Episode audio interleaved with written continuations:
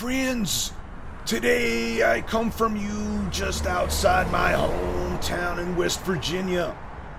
The vein of light is officially on the road, and it seems none too soon. As I sit, I notice the decay of fallen leaves, black and diseased because they've been touched by the darkness. But while I see the signs of darkness, I shall not follow, for I am only guided by our Lord and Savior. Only He can show me the path to find and destroy the Book of Darkness.